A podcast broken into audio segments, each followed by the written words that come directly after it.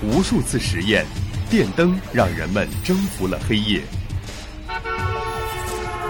一声鸣笛，汽车让远方不再遥远。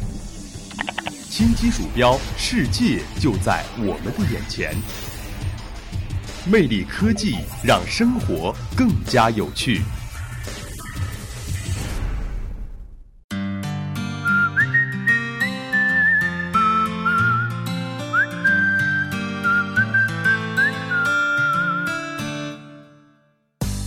Hello，大家好，欢迎收听本期的魅力科技，我是玉鑫。最近呢，三星手机爆炸的新闻十分惹人关注。那今天的魅力科技呢，和大家聊的就是三星 Galaxy Note 7的相关信息。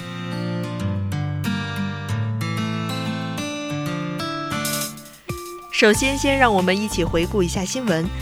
最近，三星电子新版 Galaxy Note 7智能型手机再传出过热起火的原因，可能与九月时首次召回发现的瑕疵有所不同。而一系列的爆炸起火事件重创了三星的品牌声誉。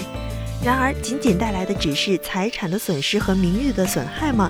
那你想过三星 Galaxy Note 7被召回之后的命运是什么吗？最近就有新闻称，它们将会用来提炼黄金等贵金属。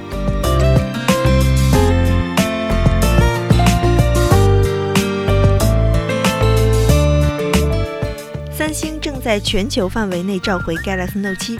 三星呼吁 Galaxy Note 7用户通过运营商营业厅交回手机，要求退款或购买其他品牌智能手机的用户将获得二十五美元的补贴；购买三星其他型号智能手机的用户则将获得一百美元的补贴。连线报道称，三星在美国德克萨斯州有一处仓库，能容纳将在美国召回的近两百万台 Galaxy Note 7。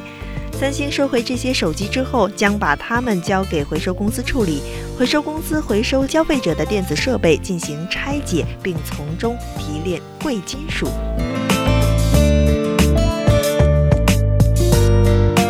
回收公司将通过召回的 Galaxy Note 7获取丰厚利润。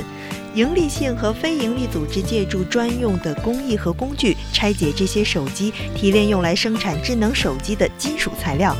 当然了，这些金属材料通常是包括黄金和白银在内的贵金属。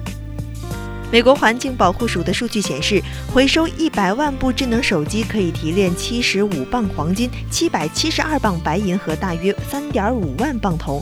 三星需要在美国回收约两百万部的 Galaxy Note 7，因此美国回收公司可以从中提炼一百五十磅黄金、一千五百四十二磅白银和大约七万磅铜，获利近百万美元。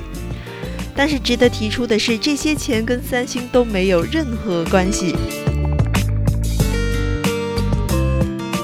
但是 Galaxy Note 7并非一定能给回收公司带来滚滚财源。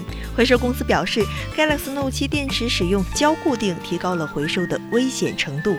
有部分 Galaxy Note 7的用户表示，虽然存在不安全因素，但是他们是不会交回手机的。那在这里呢，玉鑫还是想说，既然三星公司已经公开表示 Galaxy Note 7有存在安全性的问题，并且做出了相应的补偿了。那我们的顾客就不要拿自己的生命安全来开玩笑了。手机可以再有，可是生命却只有一次呀。嗯，当然了，在这里我们还是值得提出的是，回收这些问题手机可以进行提取再利用，也不至于太浪费。作为一名环保主义者的我呢，是表示非常赞同的。不过消息也指出了，提取是有一定的困难的。因此啊，这些高科技的东西呢，还是等相关的技术人员给我们答案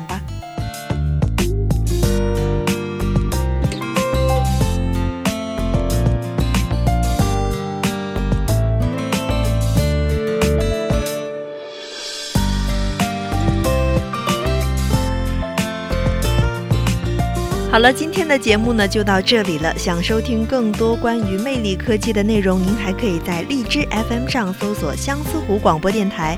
那我们下周同一时间不见不散。